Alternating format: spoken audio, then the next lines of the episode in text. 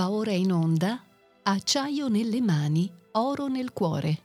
Un ritratto di Sergei Rachmaninov nel 150 anniversario della nascita. A cura di Francesco Di Laghi. Terza trasmissione. Il momento della crisi.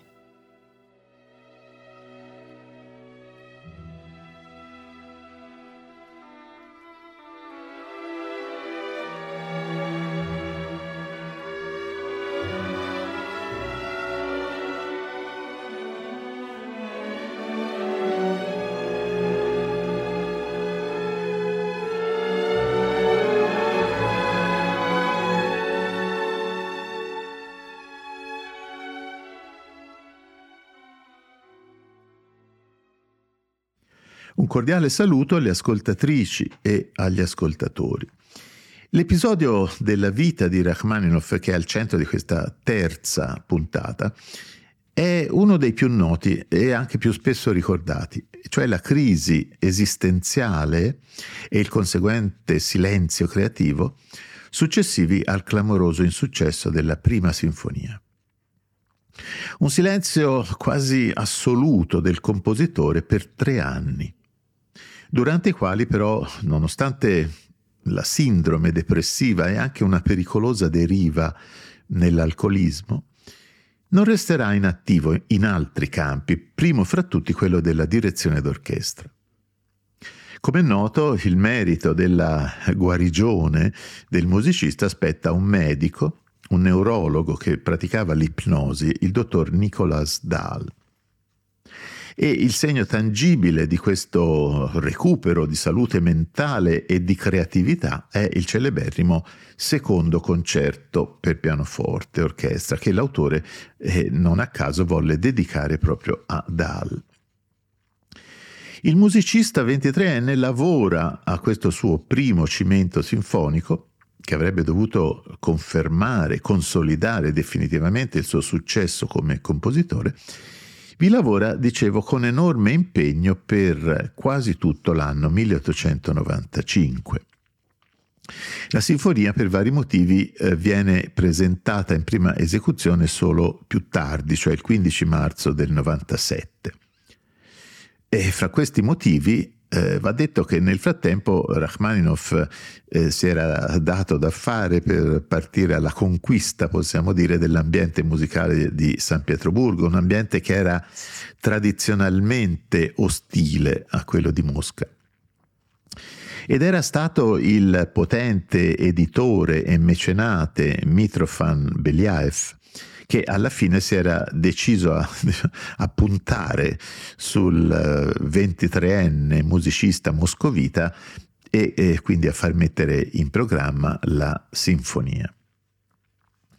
Nell'anno precedente alla prima esecuzione della sinfonia, cioè nel 1896, il musicista si dedica a lavori di più piccole dimensioni, alcune liriche per voce pianoforte, eh, raccolte nelle 12 melodie opere 14, alcune brevi pagine corali, peraltro di gradevolissimo ascolto, i sei cori per voci femminili e pianoforte, opera 15, e la raccolta pianistica dei sei moments musicaux, opera 16.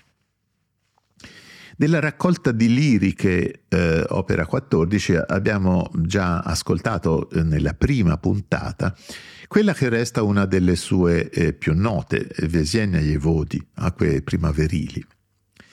Invece un aspetto ancora meno noto della figura di Rachmaninoff, compositore, è quello della della sua produzione per coro. E eh, questo sia nel genere eh, religioso liturgico che in quello invece eh, lirico, poetico. Per un certo periodo il musicista ebbe l'incarico di insegnante di teoria presso l'Accademia Femminile Marinsky di Mosca. E eh, proprio in relazione a questo incarico eh, compone una raccolta di sei brevi brani corali per voci femminili o anche voci bianche e accompagnamento di pianoforte. Una scrittura eh, in questo caso semplice quanto poetica, come risulta dal, dal sesto brano intitolato L'Ange, l'angelo, su una poesia di Lermontov. eh, che fu quest'ultimo accanto a Pushkin eh, tra i poeti più cari al musicista. Lo ascoltiamo, questo sesto brano dai sei cori opera 15, L'Angelo, eseguito dal coro di giovani e studenti di Mosca diretti da Boris Teflin. Era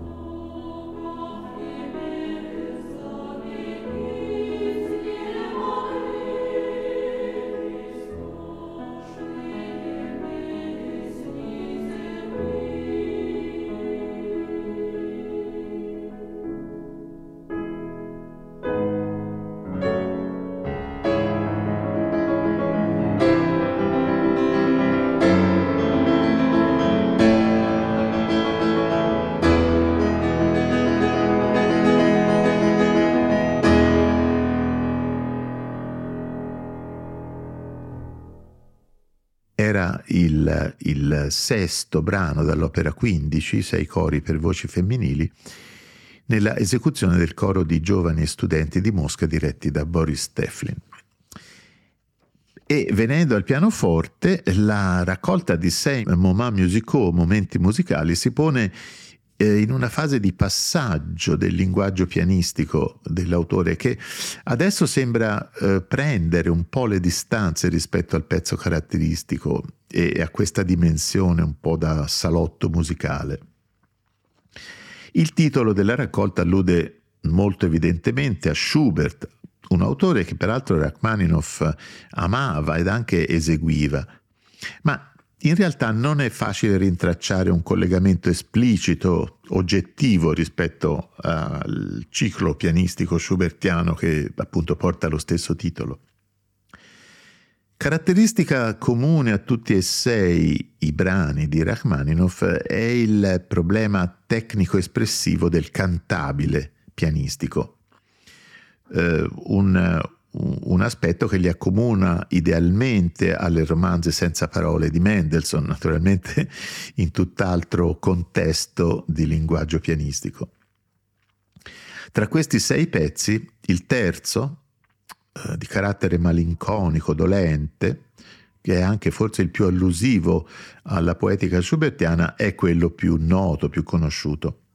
Ma il secondo, nel suo empito appassionato, empito davvero schumanniano, ci appare davvero quanto mai lontano dal mondo dei salotti e già proiettato verso il linguaggio e gli esiti del Rachmaninoff maturo. Lo ascoltiamo dal pianista Lazar Berman.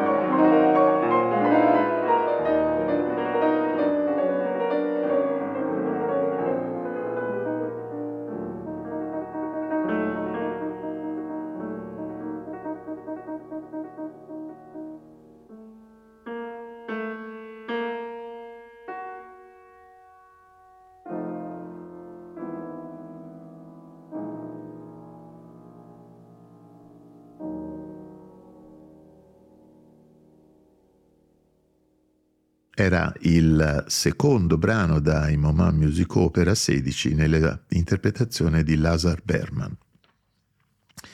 E veniamo dunque a questo fatidico 15 marzo 1897, cioè al giorno della prima esecuzione a San Pietroburgo della Sinfonia in Re minore.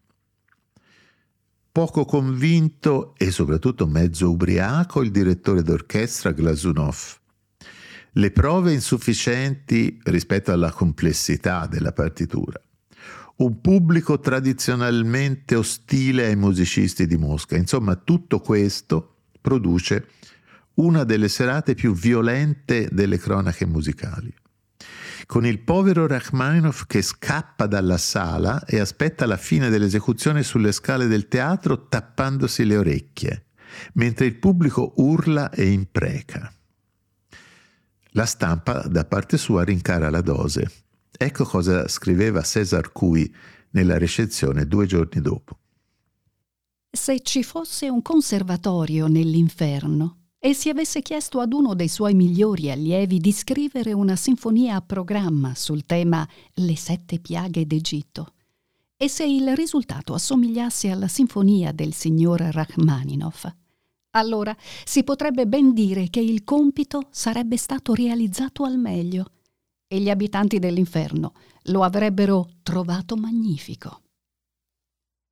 Grande, questo grande affresco sinfonico, articolato negli abituali quattro movimenti, si apre con un, un motto nel registro grave eh, di carattere minaccioso, molto allusivo al diesire, un motivo questo del diesire che, eh, come vedremo, sarà ricorrente nella produzione di Rachmaninoff. Un motto però che subito si trasforma in un tema più discorsivo, un tema di carattere molto russo, affidato al clarinetto.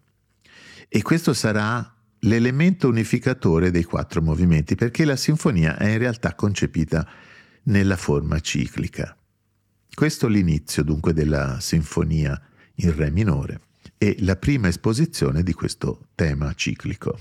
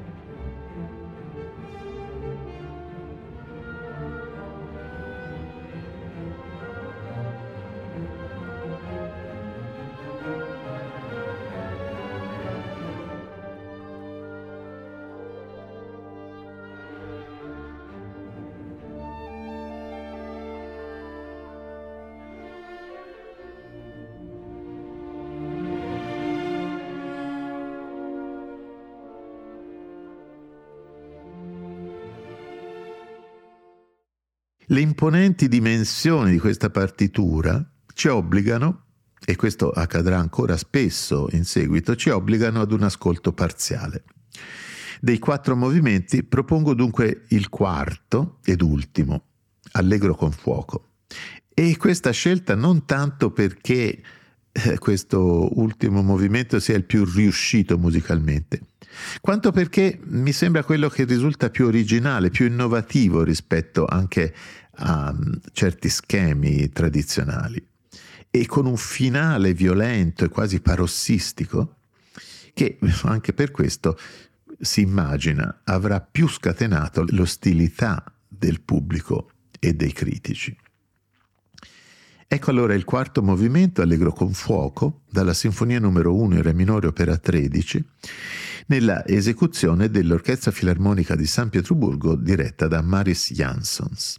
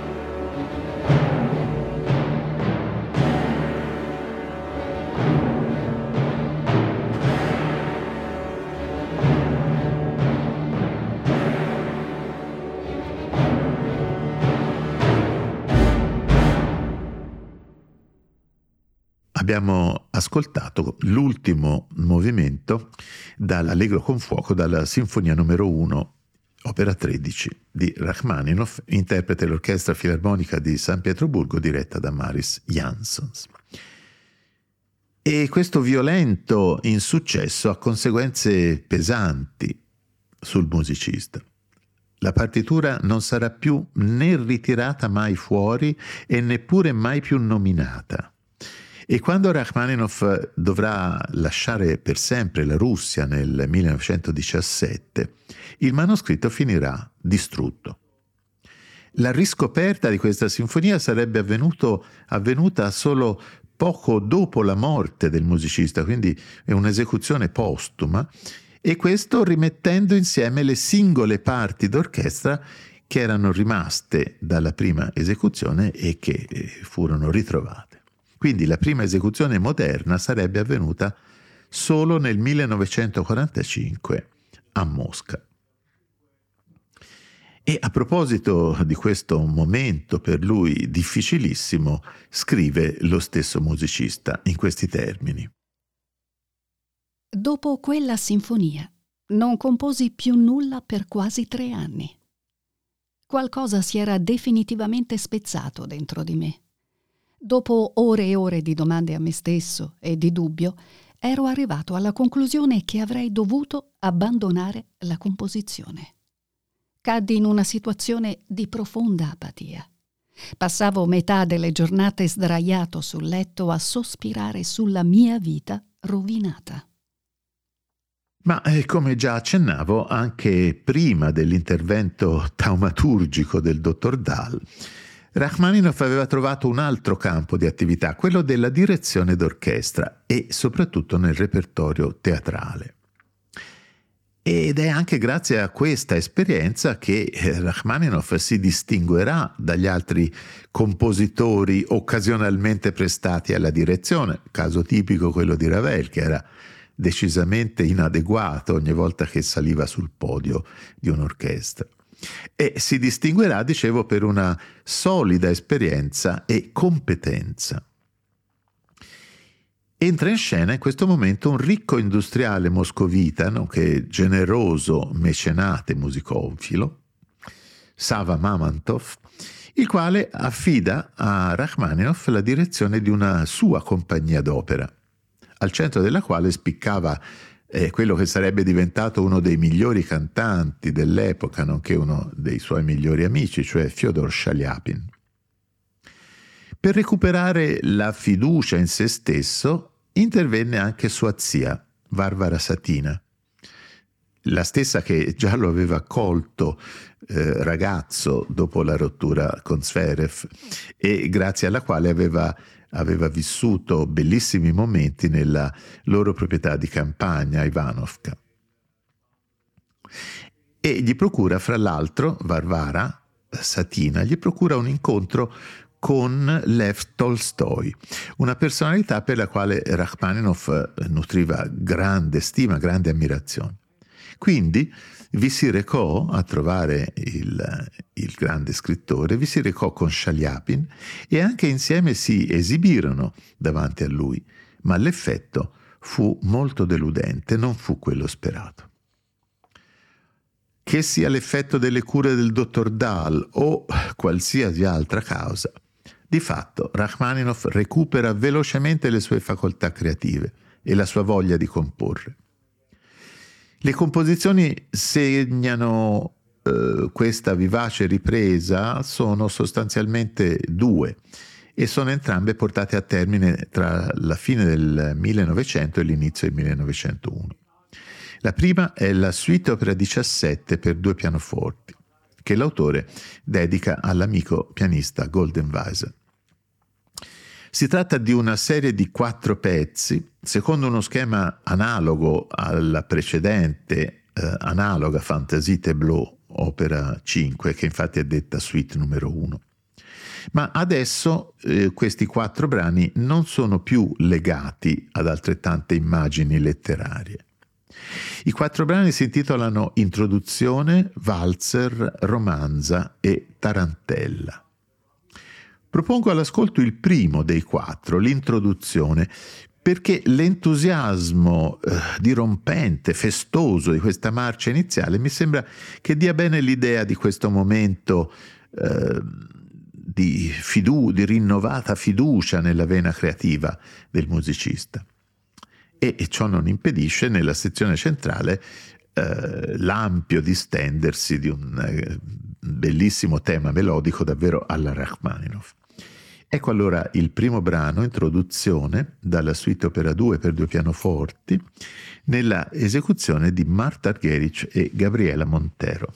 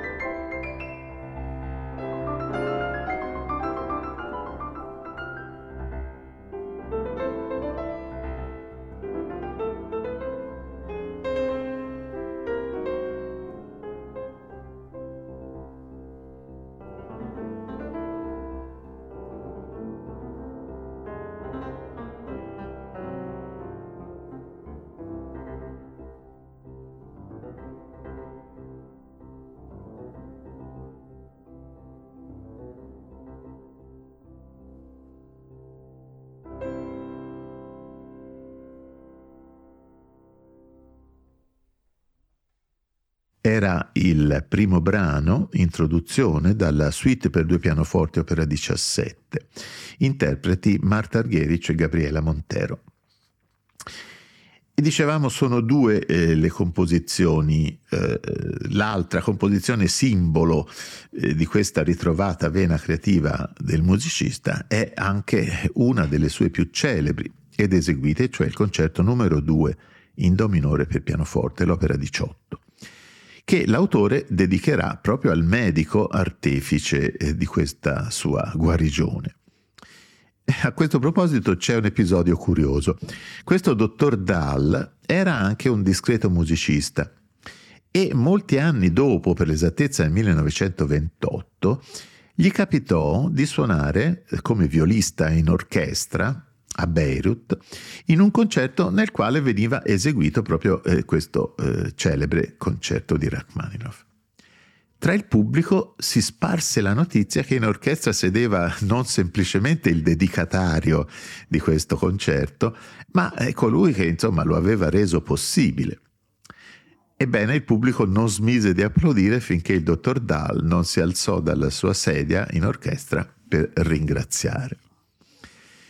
E tornando alla genesi di questa partitura, Rachmaninoff eh, la esegue in, pubblico, esegue in pubblico a Mosca in realtà solo il secondo e il terzo movimento e solo vari mesi dopo, nell'ottobre 1901, lo presenta eh, per intero con eh, ancora il cugino fedele collaboratore Alexander Siloti come direttore d'orchestra. E inizia così il lungo, continuo e meritato eh, successo di questo concerto. Nel quale concerto non vi è alcuna intenzione innovativa, perché lo schema complessivo è quello, è quello che ricorre nella, nella ricca produzione di questo genere di quegli anni. Quel che fa la differenza è la presa, una presa forte, immediata dell'invenzione melodica che, che si svolge in lunghissimi archi di frase che Rachmaninoff sviluppa sul modello a lui ben noto e a lui molto caro del suo idolo, cioè di Tchaikovsky. Le celebri battute iniziali, con i grandi accordi, quasi, quasi lugubri rintocchi di campane su armonie sempre diverse come trascoloranti, richiama la conclusione dell'altra sua pagina celeberrima, il preludio in do diesis minore, ma eh, possiamo dire in senso opposto, perché nel preludio sono in diminuendo per concludere il brano. Nel concerto questi profondi accordi sono in crescendo e servono per introdurre il grande primo tema. Ecco allora l'inizio del primo movimento con i celebri accordi e successivamente il grande arco melodico del primo tema.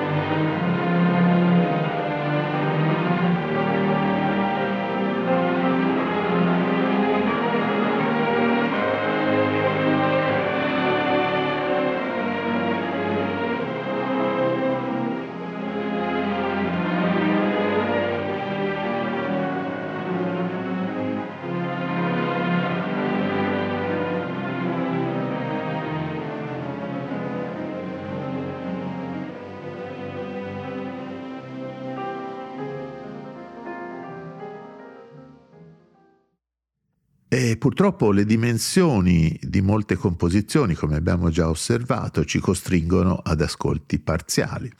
E sarà anche questo il caso.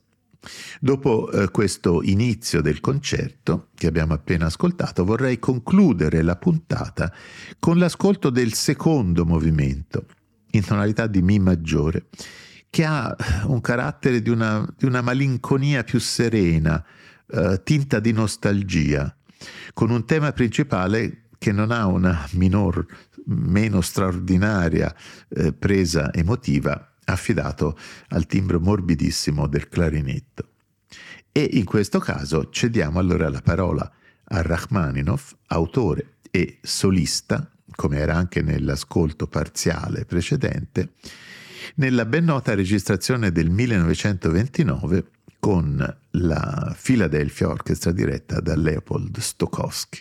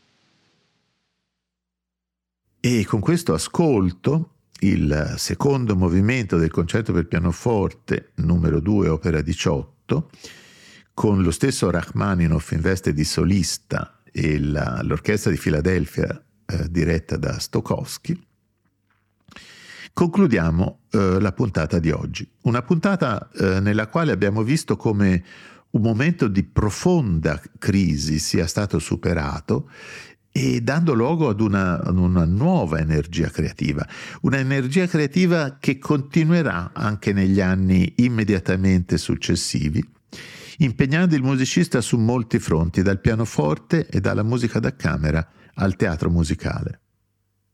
Gli anni che seguono sono quindi anni di pieno successo e di importanti nuove composizioni e sarà questo l'argomento della prossima puntata alla quale do senz'altro appuntamento. Un saluto alle ascoltatrici e agli ascoltatori da Francesco Di Laghi.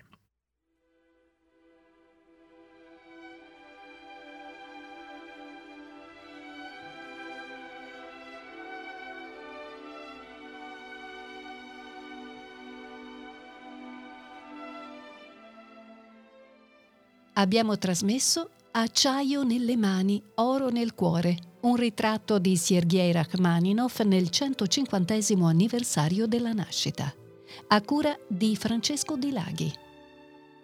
Terza trasmissione. Il momento della crisi.